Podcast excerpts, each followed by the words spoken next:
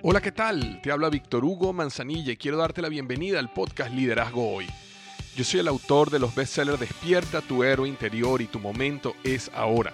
Actualmente soy CEO de Salarius LTD y vengo de más de 15 años de carrera en empresas Fortune 500 en las áreas de mercadeo, negocios y logística. Este es mi podcast, este es tu podcast, donde vamos a discutir sobre desarrollo personal, liderazgo y emprendimiento.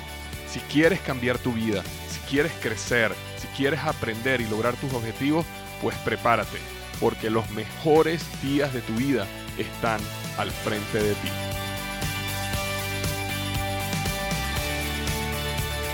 Hola, ¿qué tal? Bienvenido al episodio número 229 del podcast Liderazgo Hoy. Vamos a estar hablando sobre seis errores que sin darte cuenta pueden estar desmotivando y estresando a tu equipo. Seis errores que sin darte cuenta pueden estar desmotivando y estresando a tu equipo. Lo que voy a hablar hoy son errores que nosotros cometemos con la mejor intención. Entonces aquí básicamente el punto que quiero es, no lo veas desde un punto de vista de eh, condenación, sino por el contrario, la intención que nosotros tenemos en ese proceso es positiva. Sin embargo, en ese proceso lo que hacemos es desmotivar por no tener el conocimiento, la perspectiva, eh, desmotivamos y estresamos a la organización. ¿Y por qué eso es importante? Porque las organizaciones, los equipos, las personas, los individuos son mucho más productivos cuando están en un ambiente, y eso es lógico, ¿verdad? De optimismo, de positivismo, de paz, de amistad, donde se sienten en, en tranquilidad, donde se sienten aceptados, Mientras que cuando los equipos entran en, o una persona entra en un periodo de eh, incertidumbre, de frustración, de rabia, de estrés, eso lo que hace es que empieza a hacer que la persona sea menos productiva. Inclusive hace que la persona, en muchos casos, empiece a dedicar una gran cantidad de su energía mental en pensar en todo este tipo de problemas que vamos a estar hablando más adelante. Empiezan procesos de chismes en la organización y todo eso hace que la organización sea cada vez más improductiva. Y lo que causa es que entras en un ciclo vicioso, ¿verdad? Donde eh, cometes estos errores como líderes, que vamos a hablar ahorita, cometes estos errores como líderes, estos errores hacen que la organización o las personas se desmotiven, las personas se desmotivan, se estresan, son menos productivas, como son menos productivas, los resultados que dan son peores eso hace que uno como líder se desespere y cometa más errores y la gente se desmotive aún más, lo cual hace que las personas sean menos productivas aún y luego den menos resultados y entras en un ciclo donde va siempre para abajo, para abajo, para abajo. Entonces lo que quiero con estos seis errores, nuevamente repito, que muchas veces cometemos con la mejor intención, es detectarlos para poder dar esa vuelta y asegurarnos que cada paso que damos nosotros como líder mejora la motivación del equipo.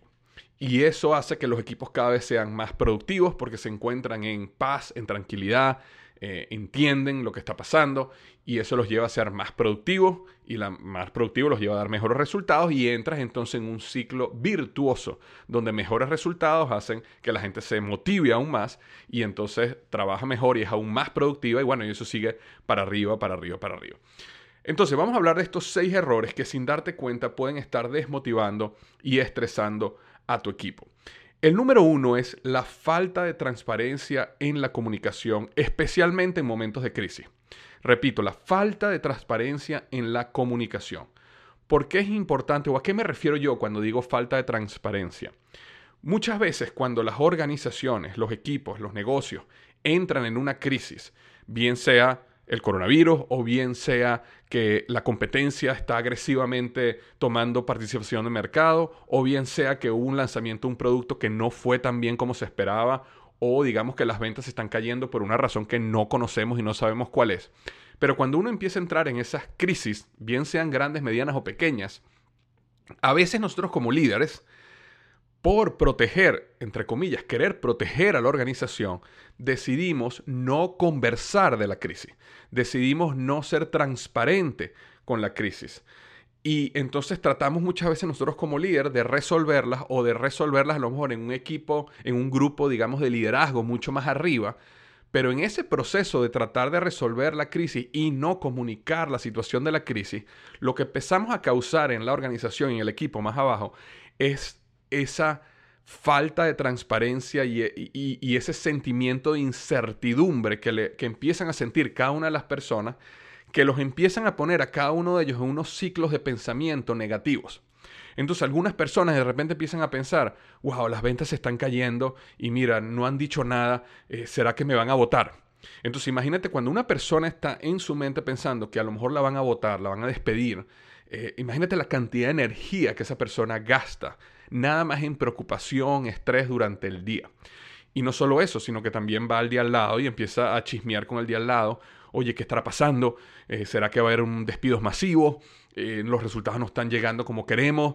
Eh, y todo este tipo de ambiente y atmósfera que se crea es un caldo para el chisme y la, digámoslo, improductividad, ¿no? Las personas dejan de ser productivas. Es muy importante que cuando nosotros pasamos por una crisis o hay un problema, ser transparente a la organización, aunque todavía no tengas la solución. A veces, descubrir la solución puede tardar una semana. Y una semana o dos semanas buscando la solución es una o dos semanas donde la organización está completamente en blanco, no entiende, sabe que hay una crisis, porque la gente no es boba, la gente sabe que hay una crisis, la gente ve los números, la gente sabe lo que está pasando allá afuera, pero al no comunicarla, eso hace que la gente empiece a, inventar escenarios en su mente. Como te digo, desde me van a despedir hasta van a haber eh, eh, este, desempleos masivos, eh, perdón, despidos masivos, o va a haber una reorganización y todo eso lo único que hace es que causa ruido y causa estrés y en consecuencia improductividad. Entonces, ¿qué, ¿qué, es lo mejor hacer? Lo mejor es siempre ser rápido y transparente con la organización, especialmente cuando hay una crisis. Aunque no tengas la solución en el momento. Digamos que lanzamos un producto al mercado y las ventas están a la mitad de lo que esperábamos que debían ser. Es decir, el lanzamiento aparentemente es un fracaso o ha fracasado hasta el momento. Bueno, eh, no hay problema, o yo es lo recomendable, sentarte con la organización y decir, porque ellos ya saben, ellos ven los números de venta, y decirles, hicimos este lanzamiento, lamentablemente las ventas están muy por debajo de lo que esperábamos. Eh, creemos que es por la razón A, B y C, pero no estamos completamente seguros. Estamos ya reunidos como equipo de liderazgo trabajando en cómo podemos solucionar esto para lograr cubrir ese vacío que se creó de las ventas que teníamos estimadas que íbamos a tener.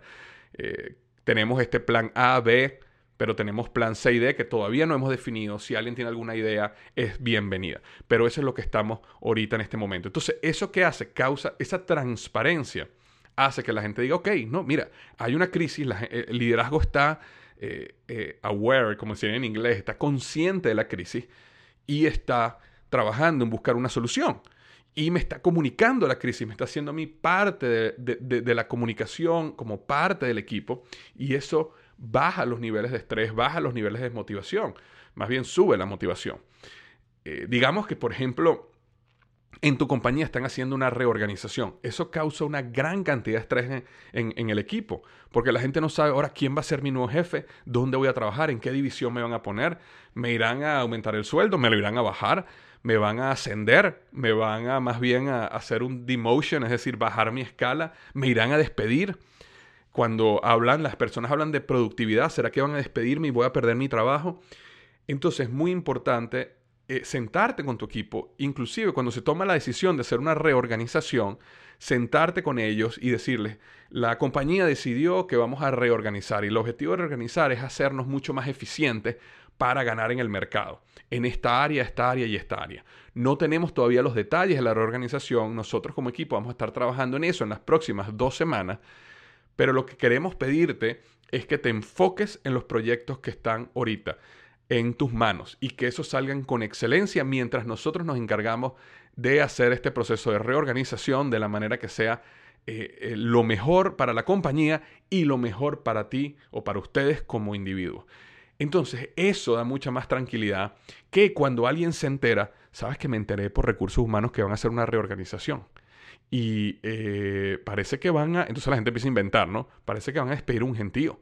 Parece que van a mover esto y, y entonces empieza el chisme, empieza el, esa, esa nube negativa en el equipo que simplemente se podía resolver con una alta dosis de transparencia. Y nuevamente, uno no tiene que decirlo todo. Hay cosas que uno puede decir, esto es confidencial, esto no lo podemos decir todavía, pero siempre darle la tranquilidad a la gente que todo lo que estamos haciendo es por el bien de la compañía y por el bien de ti. Y en, en ese momento das transparencia, lo cual hace que la gente se sienta parte del equipo y se sienta comunicada. Entonces, aunque lo hagas de una buena, por una buena manera, porque a lo mejor la manera que uno como líder piensa es no, no les voy a decir todavía porque los voy a estresar. Lo que uno no se está dando cuenta es que ellos ya saben algo. Y eso, ese poquito que saben, los estresa muchísimo más que si tú le dices la, la verdad completa. Entonces, ese era el número uno, falta de transparencia en la comunicación. La número dos es cambios de dirección sin explicación estratégica. Cuando nosotros estamos en una crisis, y la compañía se enfrenta a una situación inesperada, es normal que la compañía y la empresa o tu equipo, tu negocio, sea lo que sea, necesites tomar decisiones rápidas, necesitas ser ágil, necesitas tomar decisiones donde eh, rápidamente cambias cosas en el mercado para poder salvar la situación, para poder eh, recuperar lo perdido. Y eso está bien, eso es exactamente lo que uno tiene que hacer, sobre todo cuando uno tiene una compañía pequeña o mediana, una de las ventajas que uno tiene con un negocio pequeño o mediano versus las compañías grandes del mundo, las Fortune 500, es que uno es mucho más ágil y uno se puede mover de una manera mucho más rápida. Si una compañía, por ejemplo, donde, donde Procter Gamble, donde yo trabajé por 12 años, si ellos tienen un error en un lanzamiento de producto, cambiar, cambiar a la compañía es como, es como mover un barco gigantesco. Cambiar algo puede tardar meses y meses y meses para poderlo cambiar. En una compañía, en una empresa pequeña, no. Lo puedes cambiar a lo mejor de un día para otro, porque tienes ese poder, ¿verdad? Ahora, tienes ese poder para cambiar. Eh, lo estás haciendo por el bien, pero si a tu equipo tú no le das una explicación de cuál es la estrategia, entonces ese cambio constante que ocurre cuando uno está en medio de una crisis, lo único que trae es desmotivación y estrés. Si digamos que hoy tú te estás enfocando en que vamos a vender nuestro producto a este cliente específico y vamos a ir a venderle a los restaurantes este, esta solución. Y resulta que te das cuenta en la noche que, hay un problema y no puedes venderle a restaurantes como tú pensabas. Entonces vas a ir mejor a venderle a supermercados y vas a comenzar al día siguiente. Entonces tú te levantas al día siguiente y le dices a tu gerente de ventas o la persona que está encargada de ventas, le dices, mira, a partir de ahora, mira, supermercados, tenemos que ir a supermercados, así que olvídate de lo que hablamos de restaurantes, por favor ve a supermercados. Entonces, todo el trabajo que había hecho el gerente de ventas en los últimos días, semanas, meses, y si tú simplemente le dices eso, eso lo que le causa es rabia, molestia, frustración y en consecuencia desmotivación y estrés. Y eso se cascadea en el equipo y eso crea una, un ambiente de desmotivación muy grande. Ahora, sí tenemos que entender y el equipo tiene que entender de que nosotros, uno de nuestros poderes y ventajas competitivas como compañía pequeña o mediana es que somos ágiles al cambio. Pero es muy importante siempre dar la explicación estratégica. Y a veces eso solo te toma unos 15, 20 minutos. Entonces, si tú te sientas con tu equipo y le dices, señores, yo sé, y señoras, señores y señoras, yo sé que yo estuve o que nosotros habíamos decidido que nuestro cliente principal iban a ser restaurantes y que habíamos diseñado todo este plan para ir hacia los restaurantes. Pero fíjense lo que nos dimos cuenta, fíjense este error que yo cometí o fíjense esto que pasó este fin de semana, A, B y C. Y por A, B y C, si nosotros seguimos este camino, tenemos una alta probabilidad de fracasar. Y eso es algo que ni ustedes ni yo quiere que pase, ¿correcto? No, no, nadie quiere que pase. Ok, entonces lo que se me ocurrió para poder salvar esta situación es que vamos mejor a cambiar la estrategia, vamos a enfocarnos en supermercados. ¿Por qué? Porque el problema A, B y C que tienen los restaurantes, fíjense que los supermercados no lo tienen. Entonces, simplemente si cambiamos nuestro speech de ventas, nuestra carta de ventas, cambiamos nuestra página web, cambiamos esta frase aquí y allá, podemos redireccionar nuestro producto y enfocarlo en automercado. Entonces, a partir de hoy, vamos a trabajar juntos en hacer ese cambio.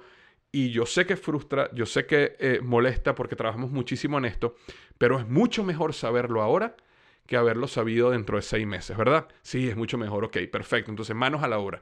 Ese, ese, esa comunicación, esa eh, explicación de la estrategia y del por qué tú estás haciendo un cambio, ayuda muchísimo a la organización. Eh, a mí me pasa que yo trabajo con varias agencias. Yo tengo agencias tanto en salarios, tengo agencias de diseño, como en mi marca personal, eh, Víctor Hugo Manzanilla, tengo agencias de diseño, tengo agencias de lanzamiento y constantemente estamos haciendo cambios porque nos damos cuenta. Entonces, muchas veces yo prefiero tomarme el tiempo de eh, porque mucho más fácil es simplemente a lo mejor mandarles un WhatsApp o mandarles un email. Mira, no vamos a hacer esto que, que, hablamos la semana pasada, vamos a hacer mejor esto, esto y esto. ¿Por qué? Porque a lo mejor yo pasé el fin de semana pensando dos y tres horas acerca de un problema y descubrí que era mejor hacer eh, lo nuevo que lo viejo, ¿verdad? Pero esa no es la manera correcta de hacerlo para evitar crear estrés y desmotivación en la organización. Es preferible llamar, y eso es lo que hago, llamas a la agencia y le dices, mira, vamos a hablar 20 minutos y le explicas como hablamos hace un minuto. Sé que habíamos alineado esto, pero fíjate lo que pensé el fin de semana. Ta, ta, ta, ta. Y como pensé eso, me di cuenta de que si hacemos esto, nos va a ir mejor. ¿Qué te parece? Inclusive la agencia te puede decir, oye, sí, pero sabes que todo el fin de semana estuvimos trabajando en esto que habíamos decidido. Sí, yo sé. Y te pido disculpas por eso. Pero quería preguntarte, ¿estás de acuerdo con cómo estoy pensando? ¿Te, das cuenta? Eh, ¿Logro explicarme por qué estoy haciendo este cambio a último minuto? Y, y las personas siempre dicen, no, sí, sí, yo lo entiendo, el final es lo mejor. Entonces, es verdad que tenemos que retrabajar un poco, lamento el retrabajo, eh, pero es mejor si nos damos cuenta ahora que si nos damos cuenta en seis meses, ¿verdad? Sí. Entonces, esos 15 minutos, 5 minutos, un minuto donde te tomas el tiempo de explicarle a tu equipo el porqué del cambio, hace una diferencia tremenda versus simplemente dar una orden, un cambio, un golpe de timón y ya. Eh, entonces, esa era la número dos que quería hablarte eh, hoy. Recuerda, cambio de dirección sin explicación estratégica. La número tres es metas inalcanzables. Las metas inalcanzables eh, traen una profunda desmotivación y estrés en el equipo. Las metas o los objetivos que tú le pongas a tu equipo tienen que tener un balance donde tú los logres colocar en un punto donde ellos tienen que estirarse mucho, pero no estirarse tanto donde ellos mismos no están convencidos de que es imposible llegar allá. Porque cuando tú te colocas una meta, y, haz un ejemplo eh, contigo personalmente, ¿verdad? Si uno mismo se coloca una meta, esa meta, digamos que yo eh, quisiera empezar a eh, levantar pesas, ¿verdad? Para, para, hacer ejercicio. Y voy a empezar a levantar pesas a partir de hoy.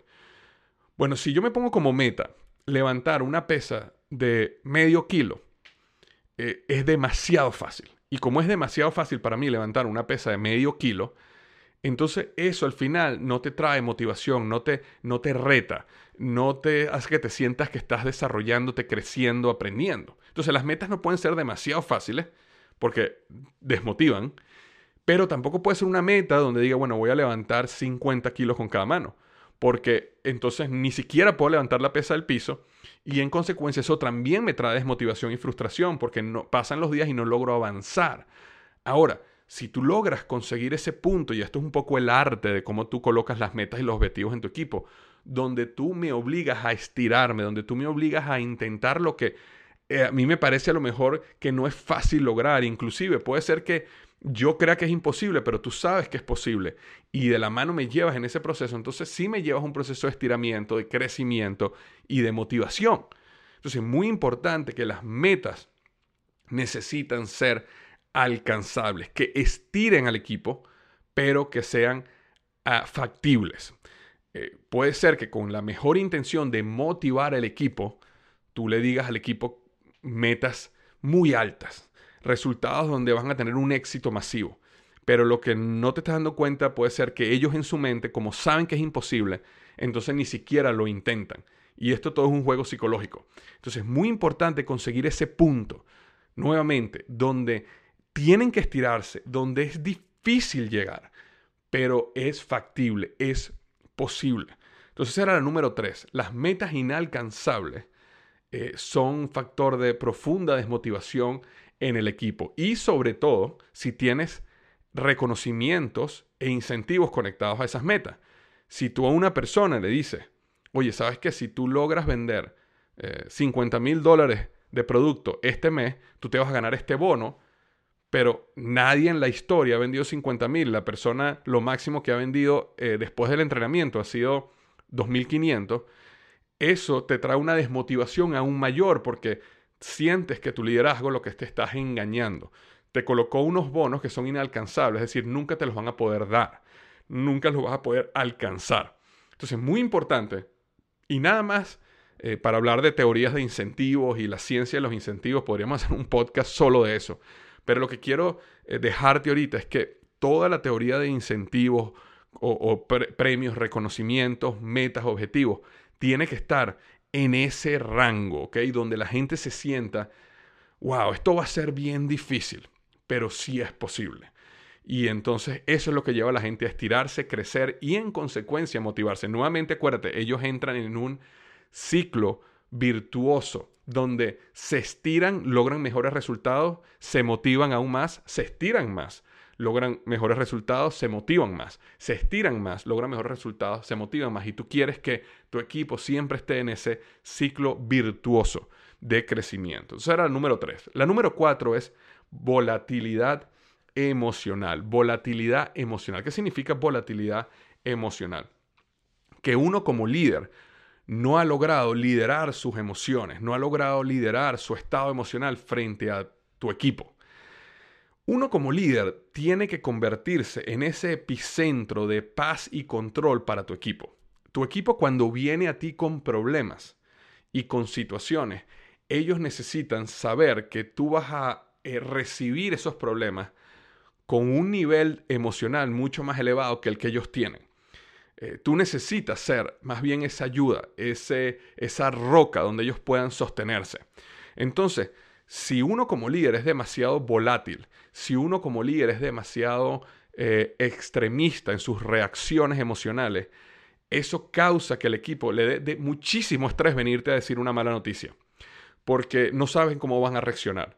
Y sobre todo, cuando uno como líder tiene altos niveles de volatilidad emocional, como ellos no saben, esa incertidumbre de cómo vas tú a reaccionar emocionalmente causa muchísimo estrés.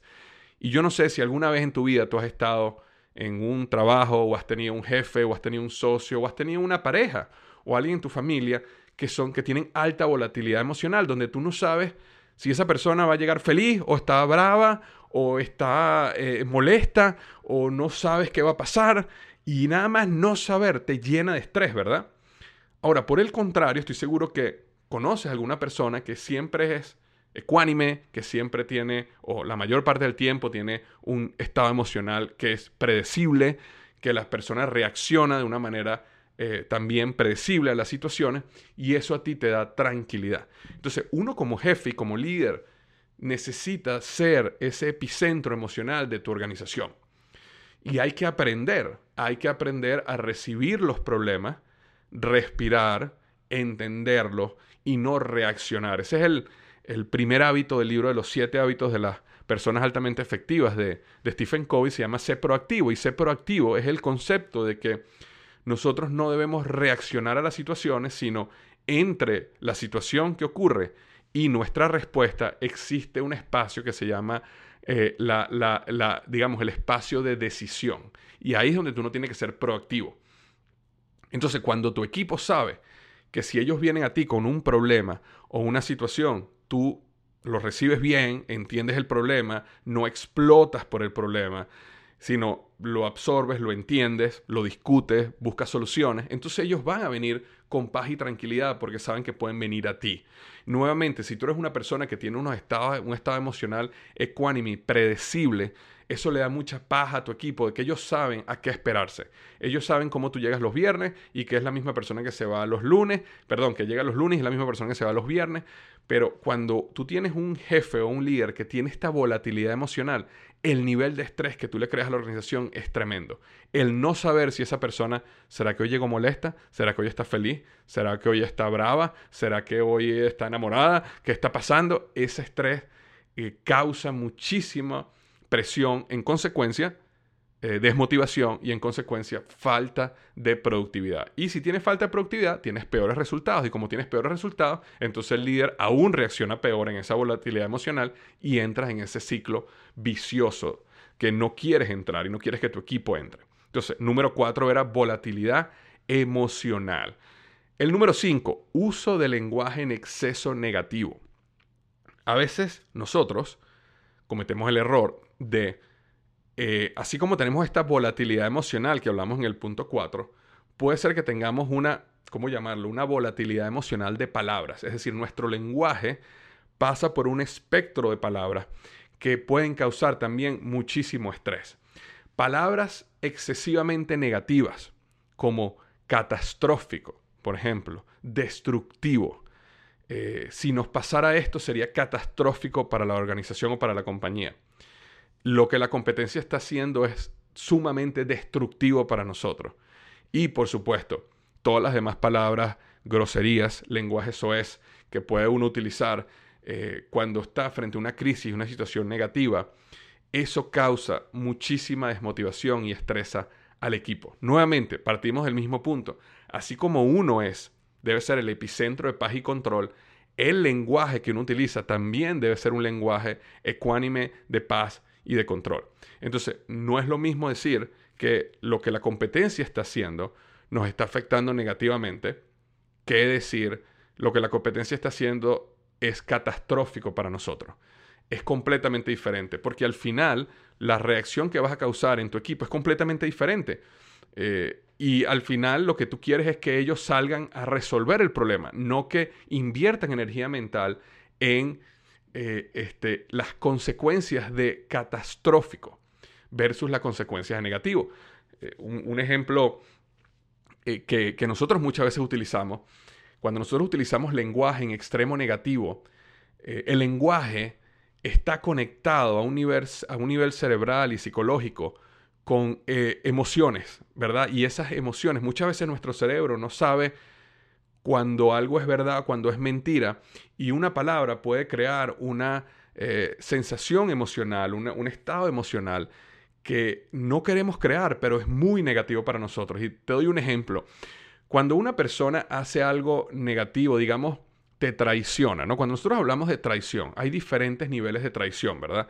Está el nivel de traición que, bueno, una persona te dijo, oye, yo no, no, no, te voy a apoyar en este trabajo y después nunca te apoyó. Ok, eso puede ser un nivel de traición, como puede estar el otro extremo de traición, digamos, una persona que eh, fue infiel en una relación, por ejemplo, y, por mucho tiempo. Entonces, la palabra traición tiene, tiene un espectro. Ahora, nosotros, por ejemplo, utilizamos mucho esta frase que dice, tal persona me clavó un puñal en la espalda. Y me imagino, bueno, en diferentes países a lo mejor se dice diferente, pero inclusive en inglés eh, se utiliza también esa misma frase. Esta persona me clavó un puñal en la espalda. Cuando nosotros utilizamos la frase me clavó un puñal en la espalda, eh, estamos básicamente, no literalmente, sabemos que literalmente no te clavó un puñal en la espalda, sabemos que fue una persona que de alguna manera te traicionó. Pero puede ser que tú estés en una reunión donde un compañero de trabajo dijo, mira, yo te voy a, yo voy a presentar esa parte y resulta que no hizo su trabajo y tú quedaste mal frente a tu jefe y entonces dices, oye, Juan o María me clavaron un puñal en la espalda. Ahora, cuando tú utilizas ese lenguaje en extremo negativo, tu mente, tu subconsciente, que muchas veces no sabe si esto es verdad o esto es mentira a lo que te estás refiriendo, empieza a generar estados emocionales similares a lo que tú sentirías si tú si literalmente te clavaran un puñal en la espalda. Cuando una persona literalmente te clava un puñal en la espalda, es una situación extrema, es una situación donde, digamos, no jamás probablemente puedas perdonar a esa persona o tengas que tomar acciones drásticas. Evidentemente no lo vas a hacer en la vida real, pero emocionalmente te puedes destruir. Tu relación con una persona puede ser destruida. Nada más porque tú mismo te lavaste el cerebro, tú misma te lavaste el cerebro porque estás diciendo todo el tiempo, esta persona me clavó un puñal en la espalda. Cuando a lo mejor lo que hizo fue que, sí, te dijo que te iba a ayudar, y no te ayudó. O a lo mejor esa persona fue y le dijo a tu jefe algo que tú hiciste mal en vez de venir y decírtelo a ti primeramente. Pero de ahí, de que tu jefe te llamara la atención a que alguien te clavara un puñal en la espalda, hay un rango y un espectro gigante en el mundo de la realidad. Pero nosotros lo llevamos al mismo estado emocional. Entonces, cuando nosotros como líderes utilizamos ese tipo de palabras, tal persona me clavó un puñal en la espalda, esto va a ser catastrófico, esto nos va a destruir como negocio.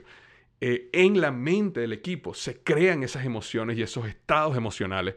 Y cuando una persona está en un estado emocional donde piensa o donde ve o conecta palabras como destrucción, como catastrófico, los niveles de estrés son demasiado altos, los niveles de desmotivación son, digamos, o la motivación llega a niveles muy bajos Y imagínate, la persona a lo mejor puede empezar a pensar, oye, a lo mejor yo me tengo que ir de aquí, tengo que jugar trabajo en otro lado, porque esto va a destruir a la compañía. Cuando lo mejor en realidad no lo va a destruir para nada. Simplemente fue, fue negativo, nos afectó en las ventas, tenemos que buscar otra solución, tenemos que dar un golpe de timón, tenemos que mejorar nuestro producto, pero de ahí a que fue destructivo. Entonces no queremos llegar a nuestro, llevar a nuestro equipo a esos estados emocionales. Y para eso uno, como epicentro de paz y de control, como líder, también necesita utilizar el lenguaje correcto y asertivo para explicar la gravedad de la situación sin utilizar palabras exageradas para tratar de explicar un punto, lo cual yo entiendo el por qué usamos esas palabras, pero no nos estamos dando cuenta el efecto que esas palabras están causando en la mente, en el subconsciente de las personas de nuestro equipo. Entonces, ese era el número 5. Y la número 6 y última es falta de empatía. Y con esto me refiero es no saber leer las emociones del grupo. Nuevamente, cuando nosotros entramos en una crisis, cada persona reacciona de manera diferente.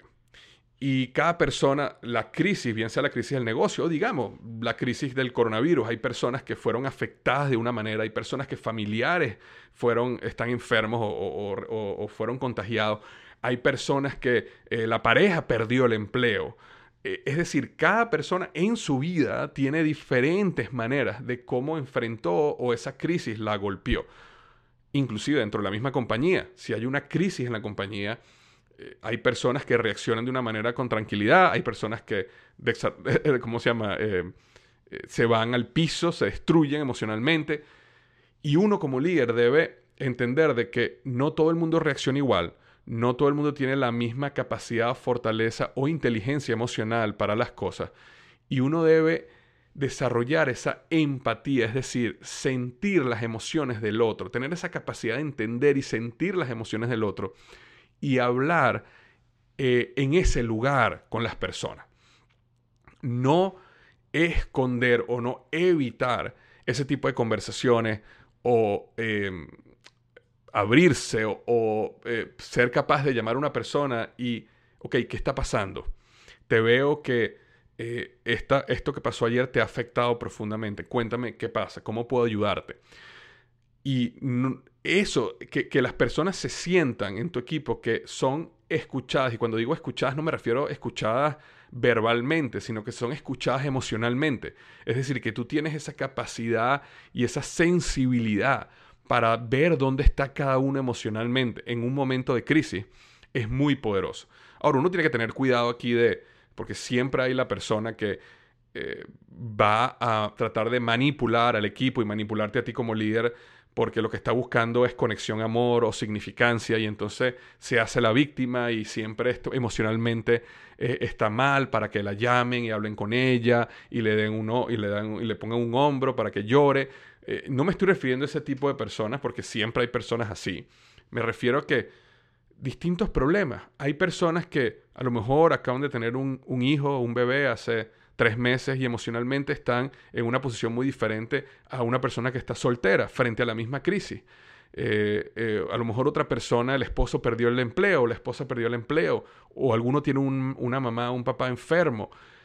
Y entonces entender de que la gente tiene en sus vidas, en su situación, otro tipo de cosas que hacen que las crisis dentro de la compañía, dentro de la empresa, dentro del equipo, las afecten de manera diferente y poder tener esa sensibilidad para que las personas entiendan de que tú entiendes cómo ellos se sienten. Es decir, que tú tienes empatía, que tú eres capaz de sentir las emociones del otro. Entonces, si tú tienes eso, eso desarrolla muchísima motivación. Pero si tú no lo tienes, sino que tratas a todo el mundo por igual, evitas este tipo de conversaciones, no tienes un deseo de tratar de entender, escuchar y sentir esas emociones de los demás, desarrollar esa sensibilidad, entonces se crea una barrera emocional que la gente no se siente comprendida, la gente no se siente entendida. Y eso es una labor que uno como líder tiene que hacer porque si no, cuando la gente no se siente conectada, cuando la gente no se siente entendida, ¿qué es lo que eso hace? Le causa estrés, le causa desmotivación. Eh, cuando una, y estoy seguro en algún momento tú en tu vida te has sentido que la gente no, comprende por lo que estás pasando, bueno, ese mismo sentimiento lo tienen los demás. Y eso hace que las personas nuevamente inviertan muchísima energía mental en la situación y no en lo que tienen que hacerlo, en su trabajo, en sus proyectos, en ser productivo o invertir esa energía en resolver el problema que tienen y no simplemente en toda esta, eh, esta energía mental de pensamientos y pensamientos y vueltas y vueltas y vueltas y rumiar y rumiar y rumiar una situación que, que lo que hace es consumir gran parte de tu energía o la energía cerebral de tu equipo. Entonces, eh, esos eran los seis errores que quería conversar contigo, porque puede ser que alguno de ellos, nuevamente, con buena intención, pero puede estar causando, puede estar cometiéndolos y estás haciendo que tu equipo se desmotive y se estrese. Los voy a repetir rápidamente para cerrar. El número uno es la falta de transparencia en la comunicación en un momento de crisis. La número dos es el cambio, cambios en la dirección sin una explicación estratégica. La número tres, metas inalcanzables. Número 4. Volatilidad emocional por parte, por, por parte perdón, del líder. Número 5. Uso del lenguaje en exceso negativo. Y número 6. Falta de empatía. No saber leer las emociones de tu equipo. Entonces, bueno, eso es lo que tenía para ti hoy.